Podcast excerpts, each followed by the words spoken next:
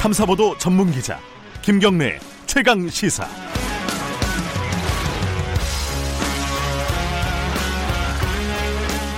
김경래 최강 시사 2부 시작하겠습니다. 어, 며칠 전 주말이었죠. 어, 자유한국당에서 인적 쇄신 결과를 발표를 했습니다. 현역 의원 21명이 명단에 포함되어 있었고요. 어, 최경환 의원, 김무성 의원, 뭐 이렇게 개파 수장이라고 보통 불리는 분들도 들어가 있었고요. 아 근데 의외로 좀 조용합니다. 어, 이게 뭐 전당대회 하고 나면은 지금 인적 쇄신 결과가 또 뒤집어질 것이다. 뭐 이런 말도 있고요. 관망세인 것 같은데 일단은 자 자유한국당의 인적 쇄신 과연 성공할 수 있을 것인지 얘기를 들어보도록 하겠습니다. 한국당의 조광특위 이진곤 위원 연결돼 있습니다. 안녕하세요. 예, 안녕하세요. 예. 이 인적 그 조광특위 쭉 이끌고 오시면서 네 분이 같이 하신 거죠? 지금 외부 예, 그렇죠. 그렇죠. 위원 외부 인사 네 명이 같이. 예. 그 외, 외부 인사 네 분만 딱 결정을 하신 겁니까? 그 내부 예를 들어 뭐 그렇죠. 왜냐하면 네.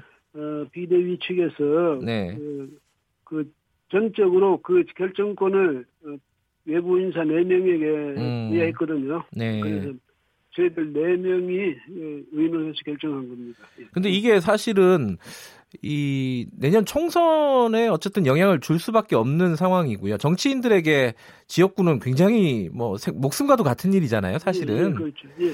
그래서 여러 가지 민원이나 중간에 어떤 압력이나 이런 것들이 있을 법도 했어요. 뭐 안 힘드셨어요? 그 이상하게도 그런 게 없었어요. 왜냐하면 없었다고요? 어. 뭐 일반 시민들이니까 그분들이 우리한테 어떤 뭐 압력을 넣는다든가 이러면 그게 오히려 손해라고 생각했겠죠. 또잘 음. 알지도 못하는 사람한테 어떻게 압력을 넣겠습니까? 그러니까 예. 그것도 평소에 좀 알아야 뭐 전화도 하고 하지. 예. 그래서 저뿐만 아니라 예. 그 저희들 그네 네 사람 모두에게 특별히 무슨 뭐 이것 때문에 미, 어, 저기 어떤 부탁이 들어온다든지 압, 음. 압력이 들어온다든지 그런 게 없었어요. 그래서 정당에 이런 일을 하면 그런 게 많을 것 같았는데 없어서 좀뭐 아, 의아하다 이렇게 생각할 정도. 그렇군요. 예. 아, 이진군 의원님께서는 그 정당 쪽에 이런 어떤 작업, 인적 쇄신이라든가 아니면 뭐 음. 기획 작업을 하신 거는 이번에 처음이신가요? 저는 저그 중앙윤리위원장을 했었죠. 아, 중앙윤리위원장이요. 예. 예, 근데 이제 전주의 의원, 위원도 그때 같이 이제 윤리위원회에 음. 있었는데, 뭐 그때 잠시 어떡하다 당, 그, 그때 최고위원회하고 뭐 이렇게 정면을 부딪히는 일이 있어가지고, 예. 뭐 그때는 안 좋은 결과가 됐었죠, 예. 그 예를 들어 뭐 유력한 위- 의원들이라든가 현역 의원들이라든가 예. 이런 분들이 야 요번에 그 명단이 누가 들어갑니까 이렇게 이런 전화도 오고 그랬을 것 같은데 그런 것도 별로 없었던 그, 모양이에요. 없었어요. 근데 음. 있었다면 유일하게 저기 그 홍문종 의, 의원을 비롯한 여러분이 밖에서 계속 그렇게 압박성, 어? 아, 압박성 발언을 하고 했지 않습니까? 그게 말은 유일한 것이 아니었나 생각되는. 아. 밖에서 저는 저희들 그것은 좀 글쎄요 그 왜 그런 식으로 말씀하시나 이제 그때는 좀 섭섭하기도 불쾌하기도 했었는데 네, 예 그렇다고 시- 그때부터 뭐 홍문종 의원을 뭐 겨냥해서 네. 그렇게 한 것도 아니었는데 자꾸 그렇게 말해서 그때는 좀 어, 불쾌했었죠. 예. 그 홍문종 의원 의원 같은 경우에 인터뷰할 때 어, 예를 들어 뭐 비대위 체제 자체를 약간 좀 부정하는 듯한 말씀을 하셨어요. 뭐 그 이제 조강특위가 뭐, 뭐 필요했나 빨리 빨리 12월 안에 전당대회를 해라 뭐 그렇게 예, 예. 압박을 했었죠. 예, 예. 12월 안에 전당대회를 하면 조강특위는 원천 무효가 되는 거지. 그 조- 종강특위 발표 자체가 무의미하다. 아, 발표도 하- 나 12월 달 하면 발표고 뭐 뭐 할 수 없잖아요. 예. 아니 그렇게 되면 예. 그 요번에 그러면 작업하시면서 예. 뭐 선정 인적 쇄신 뭐 관련된 명단도 이제 자, 어, 축조를 하시고 하셨을 텐데 예. 제일 힘들었던 부분은 어떤 부분입니까 그러면은? 이 그 아까 뭐 저말 앵커께서도 말씀하셨지만은 정말 그 정치인들에게는 네.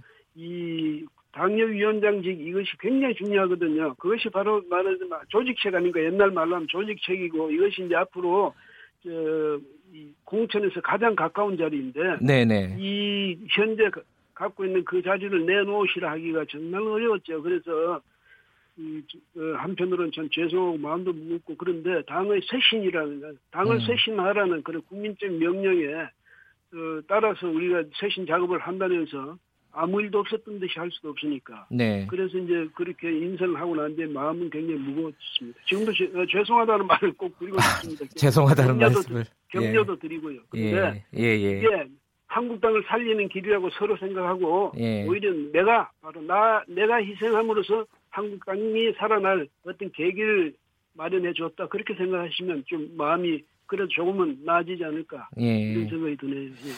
그 직접 작업하신 분에게 여쭤보기는 좀 힘들지만 그래도 예. 요번 쇄신한 21명 그리고 음. 어 원외 인사까지 포함하면 79개 당협 위- 예, 예. 당협이죠. 예. 어 자체 평가를 하신다면은 어 이게 자유한국당의 쇄신에 어느 정도 도움이 될 것이다. 앞으로 미래를 위해서 자체 평가를 하신다면 어떻습니까? 그 저희들은 뭐 최선을 다해서 예. 그 항상 무슨 일이든지 하고 난 미진하게 마련이죠. 네. 그럼에도 불구하고 저희들은 어쨌든 어, 조금이라도 당에 도움이 되기 위해서 최선을 다했다 이 말씀만 드릴 수 있고 네네. 저희도 자체 평가한다는 거 이거는 어, 예, 그렇습니다. 왜냐하면 저 학교에서도 어디 어떤 분한테 제가 말씀드렸는데 학교에서도 이 셀프 학점을 부여하면 그거는 위법이죠. 예. 아, 어, 스스로 평가하기는 되게 좀나 부끄러우시, 부끄러우시다. 아니, 이런. 아니면 그안 그래도 지금 여러분들이 예, 예. 저희들 때문에 마음이 안 아, 텐데 그렇죠. 또 이야기하면 정말 그 마음이 얼마나 섭섭하겠습니까? 예. 어제 보도도 그렇고요. 그리고 어, 이진곤 위원님 인터뷰도 저도 들어봤는데요. 예, 예. 이런 말들이 많아요. 그 전당대회 하고 나면은 다 뒤집어질 예. 것이다. 그렇죠. 왜냐하면 예, 예, 그, 렇게 희망하시는 분들도 있을 거고 예, 그럼 뭐 또 과거의 예로 보면 뭐 또 되겠어 이러는데 이런 예. 말씀을 드릴게요 제가 예, 왜냐하면 새로 어, 이번에 조- 조강 특위의 이 작업은 예, 이 당의 조직을 정비하는 이유는 뭐냐면 이제 이걸 통해서 새로워진 어, 저 이 당협 이- 네. 이, 이 사람들을 바탕으로 해서 2월 말에 새로운 지도부가 이제 구성돼서 출범할 것 아닙니까? 그렇죠. 그때는 과거와는 절연된 전혀 달라진 자유한국당의 모습으로 이제 국민들 앞에 나설 텐데 네, 그 새 지도부를 누가 어, 구성합니까? 바로 새로 이제 뽑히는 당협위원장들이 그분들을 이제 그 최고위원회를 구성하게 되거든요. 네, 네, 그 자기들 저 지지 기반 아닙니까? 그러니까. 네, 네. 그 자기들 지지 기반을 또 또 허물어요. 누구를 위해서?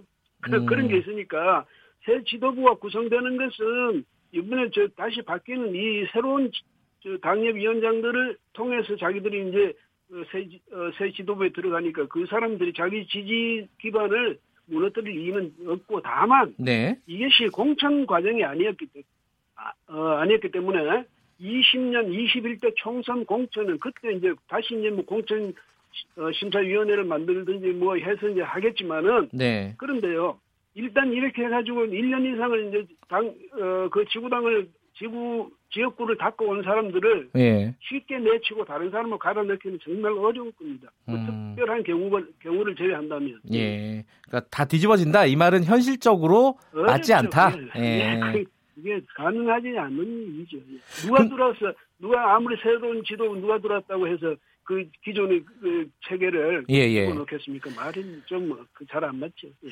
그 보도 나왔던 것 중에 한 가지 더 여쭤보면요. 예, 예. 원래 21명이 아니라 현역 의원이 38명 정도다. 이런 보도도 있고요. 그 이게 나경원 의원이 좀 어, 너무 많다. 이래가지고 좀 줄여달라라는 뭐 그런 어떤 협의가 좀 있었다. 이런 추측성 보도들이 좀 있었는데 이거는 어떠, 어떻게 생각해야 됩니까? 나경원 대표가 대표로 당선되기 전에 이미 다 돼 있었던 거니까 작업이 예. 거의 끝났 건 끝나니까 예, 어, 그거 가지고 나, 나 대표가 그날 저희들이 이제 그 마지막 최종 보고를 비대위원회 할때 네네. 나 대표가 에, 그런 말씀을 하셨어요. 너무 심한 거 아니냐. 예, 예. 그러면 이거냐 이걸 가지고. 그 왜냐면 나 대표로서는 이제 대표가 됐는데 자기 앞에 그게 21명이나 저기 이 바꾼다고 나와 있으니까 사실 굉장히 좀 당황했을 것 아닙니까? 그렇죠? 예, 난감한 상황이죠. 예. 예, 그렇지만은 저로서 제가 그때는 이제 들어가서 그랬습니다. 그렇다. 그 이제 나 대표가 하도 답답하니까 예. 그럼 설명이라도 좀 해봐라. 왜 이렇게 됐는지. 예. 그런데 제가 그랬어요. 설명은 못한다. 왜? 일일이 설명하기 시작하면 설명한다는 자체가 또 다시 저뭐 이거는 잘못됐다 잘됐다 평가를 새로 하게 되는 셈 아닙니까? 네. 그러니까 설명은 나한테 요구하지만 난 설명은 못한다. 다만 음. 여러분이 할 수 있는 것은 내가 제출하는 이 명단을 여러분이 받든지 예. 아니면 돌려주든지 두 개 중에 하나를 택해라. 그럼 나는 이 에, 돌려주면 그걸 가지고 나는 집으로 가면 그만이다. 예. 다시 여러분들은 조강특위를 새로 구성해서 어, 새로 작업을 하면 된다. 부담 느끼지 말고 여기서 그냥 여러분께서 결정해야 되, 지 이것은 뭐 나한테 묻고 말고 할 일은 아니다. 이렇게 했거든요. 근데 나 대표로서도 뭐 어쩔 수 있, 어쩌겠습니까? 그래서 이미 음. 결정된 일을. 예. 어, 그래서 아마 나 대표께서는 뭐 저도 심정은 충분히 이해하지만 그 선에서 뭐 네. 인정해 주, 주실 수밖에 없지 않았나 이렇게 생각합니다. 음. 그 나경원 신임 대표는 그 예. 당선이 되고 나서 바로 그런 얘기를 했어요. 인적 쇄신은 최소화해야 된다. 그리고 어 인적 그 쇄신 명단이 나오고 나서도 예. 이게 내년 공천 때 다시 뭐 공천이 안 되리라는 법은 없다는 취지로 말씀을 하셨어요. 그거는 일반은 누구나 생각할 수 있는 일이죠. 아까도 저도 말씀드리지 않았습니까? 이- 예. 이번에 공천한 게 아니니까. 예. 이번엔 에, 각 이른바 지역구 조직책을 맡아서 그 지역을 잘 관리해가지고 다음에 당신이 출마해서 당선이 되도록 하라는 그런 의미지. 네, 네. 당신이 공, 당이 공천을 받았다고 찍어준 게 아니니까. 네, 네. 그거야 그때 가면 이제 좀 달라질 수도 있지만 다만 대부분은 그냥 갈 수밖에 없지 않느냐. 왜? 예. 거기 그때 가서 또 전번 공천 파동같이 또 그렇게 할 수 있겠습니까? 그거 예. 말이 안 되거든. 예, 예. 그렇게 혼나고 또 그렇게 하, 하겠습니까? 예. 그 점에서 보면 어, 공천은 아니지만 거의 그 효과가 있다. 다만 이제 나 대표께서는 뭐냐면 예. 저 이번에 21분 예. 열심히 열심히 노력하고 정말 국민들에게 인정받으면 예. 어? 그때 가서 다시 공천에 감안될 그런 여지는 많으니까 실망하시지 말라. 이건 예. 격려의 말씀이죠. 예. 근데 거꾸로 얘기를 하면요. 예. 이 이진곤 의원님에게 제가 여쭤보고 싶었던 음, 건데 이 예. 21명의 현역 의원 예. 어, 거기를 한정해서 일단 예- 말씀을 드리면요. 예. 이분들은 음. 어, 다음 총선에서 공천을 하지 말아야 된다는 가이드라인을 준 거 아니에요, 사실은? 그렇죠. 그 당연히 이분들은 예. 저 당에 대해서 당의 쇄신을 위해서는 이분들은 좀 물러나셔야 된다. 예, 예, 예. 어? 이분들이 정치 일선에 나시, 나서서는 안 된다는 거 저희들이 그냥 그렇게 선언적으로 막, 그, 음. 저, 내보인 거다, 명단을. 그러니까 이제 그것은 국민들한테, 국민 여러분께서 당을 쇄신하기 위해서 인적 쇄신을 하라고 하신 결과가 이겁니다. 예, 예. 이렇게 국민들한테 보고를 했으니까, 네. 만약에 그 사람들 다시 공천한다든가 이래 되면 당이 그때의 지도부가, 지도부가 엄청난 부담을 안아야 되겠죠. 근데 예. 과연 또 그런 또 공천 파동을 일으키고 그렇게 하면서 다시 자유한국당을 예. 보수 정당을 또 그렇게 에, 말하자면 뭐 어떤 나락으로 떨어뜨리는 그런 일은 절대로 하지 않을 것이다. 국민들이 예. 지켜보고 있으니까 아. 그렇게 생각합니다. 예. 근데 조광특위는 그렇게 말씀을 하시는데 당, 네. 당 원내대표는 아니 공천 할 될 수도 있으니까 열심히 해라 다시 이렇게 얘기하고 그러니까 국민 입장에서는 좀 헷갈리는 거죠 이게 아니 지금 사인이 앵커- 달라서 예, 예. 저 앵커분께서 예. 또 만약에 그 나 대표의 입장이라면 예, 예. 지금 이제 바로 소속 의원들의 협 협력을 받고 지원을 받아야 그 예, 음. 원내 대표직을 계속 수행할 것 아니겠습니까? 그렇죠. 네. 그런데 이분들을 만약 이분들이 그것 때문에 불만스러운 거 뒤, 어, 돌아앉고 이렇게 되면 네. 정말 난감한 일이거든요. 예, 현실적인 어떤 이유에서 그런 발언이 예, 있었을 것이다. 대표 마음도 많이 아플 거고. 예. 예, 예. 마지막으로요, 예, 예. 의원님, 한국당 자유한국당의 인적 쇄신 음, 네. 이 정도면 충분한 겁니까? 아니면 앞으로 계속돼야 된다고 생각하십니까? 이건 좀뭐 충분하지 않죠. 왜냐하면 그래요? 어떤 조직이든 어떤 예. 조직이든 한 번만 쇄신해서 다 끝났다. 그, 그거는 있을 수 없는 아, 일이고 그래요. 어떤 조직이든 이 쇄신 작업은 지속적으로 계속 해나가야 됩니다. 아. 그래서 김병준 위원장도 그동안 몇 번 강조하셨는데 네. 저도 못 들었습니다만 어쨌든 이번엔 다 1차로 생각해라. 예. 앞으로 2차, 3차 우리는 끝없이 스스로를 쇄신해 나가야 된다. 예. 그 마- 맞는 말씀인 것 같아요. 예. 근데 요번에 조광특위의 역할은 여기서 일단 끝나는 건가요? 어떻게 되는 건가요? 아니 이제 충원 충원까지 해야죠. 아, 충원까지 하고요. 이, 79명, 예. 79명을 다시 채우고 그 다음에 예. 그렇게 되면 저희들 임무는 끝나는 거죠. 그렇군요. 알겠습니다. 고생하셨고요. 오늘 말씀 예. 잘 들었습니다. 고맙습니다. 예, 고맙습니다. 예. 자유한국당 조광특위 이진곤 위원님이었습니다.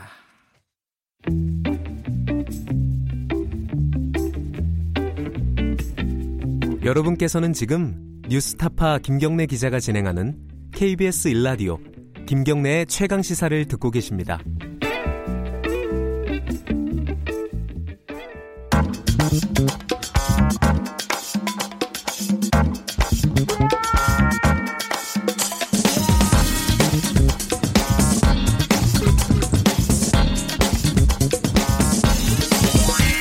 뉴스의 재발견 뉴스 속 숨어, 있, 숨어 있는 어, 발음이 이렇게 안 되죠.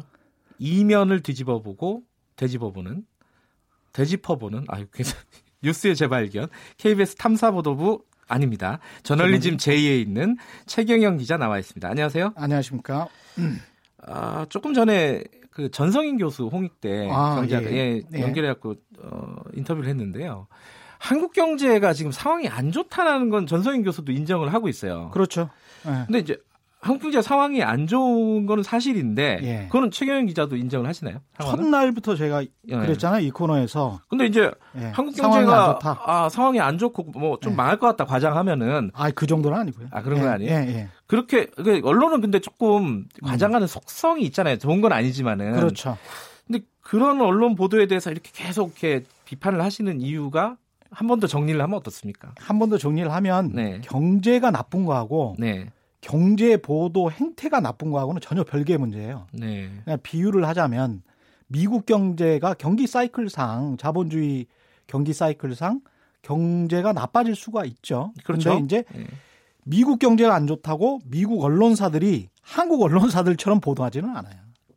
그래요? 예. 음. 그러니까 이제 경제가 안 좋아진 원인에 관해서 요인들을 여러 가지로 찾는데 한국 언론사들은 아주 일방향으로 찾고 음. 있죠. 그러니까 정파적으로 찾거나 아니면 아주 단순 무식하게 찾거나 네. 뭐 이런 게 굉장히 좀 문제가 되기 때문에 특히 정파적인 성향과 선정적인 성향이 결합을 하면 굉장히 무지한 보도들이 많이 나오고 선정적인 보도들이 많이 많이 나오기 때문에 네.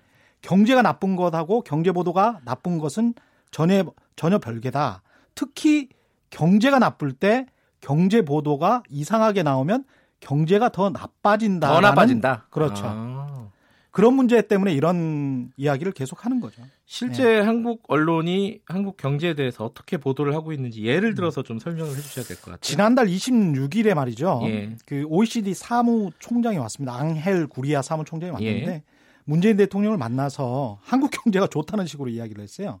어. 정확하게 이렇게 표현했습니다. 세계에는 안 좋은 뉴스지만 한국에는 좋은 뉴스가 있다. OECD 경제 전망에서 한국 부문을 보면 계속 성장하고 있다. 음. 올해 2.7%, 19년 2.8%, 2020년 2.9% 성장이 전망된다. 아주 괜찮은 성적이다. 음. 뭐 이렇게 이야기를 했고요. 아, 이게 바깥에서 보면 또 이렇게 보일 수도 있는 모양이군요. 일반적으로 IMF에서 예. 그 보는 것도 우리가 이제 G20 advanced nation이라고 해가지고 G20 국가 중에서 예. 선진국에 들어가 있거든요. 예. 그게 이제 미국, 영국, 이탈리아, 일본, 그 다음에 한국 뭐 이런 나라들이 들어가 있는데 네. 그 나라들 중에서는 꽤 좋은 거예요. 음. 2018년, 2019년, 2020년 성적이 그리고 그 나라들이 보면 지금 아, 어, 이게 OECD 경제 전망 보고서 나중에 이야기를 해야 되는데 네.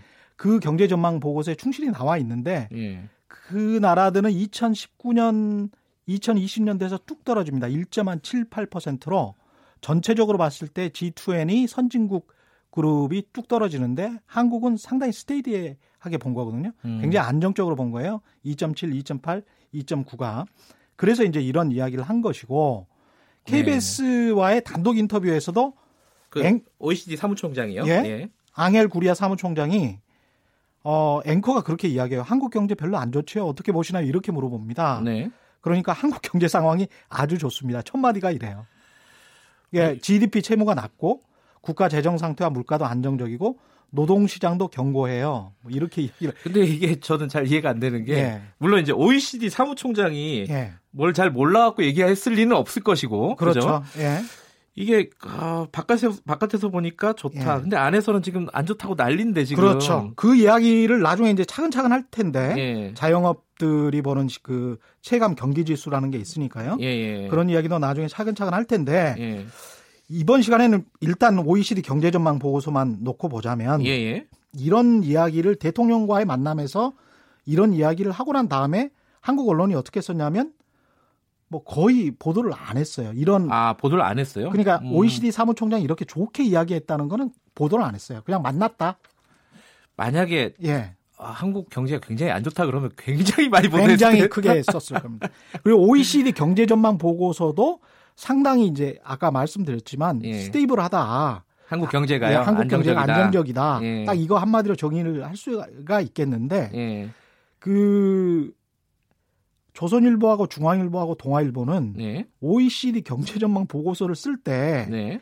이런 수치 보통 우리가 수치 경제 기사니까 네. 경제 전망이 2.7, 2.8, 2.9 이렇게 나왔다라고 쓰고 예. 어떤 어떤 거에서 조금 안 좋다. 가령 음. 이제 뭐 최저 임금은 속도를 조절할 필요 있다.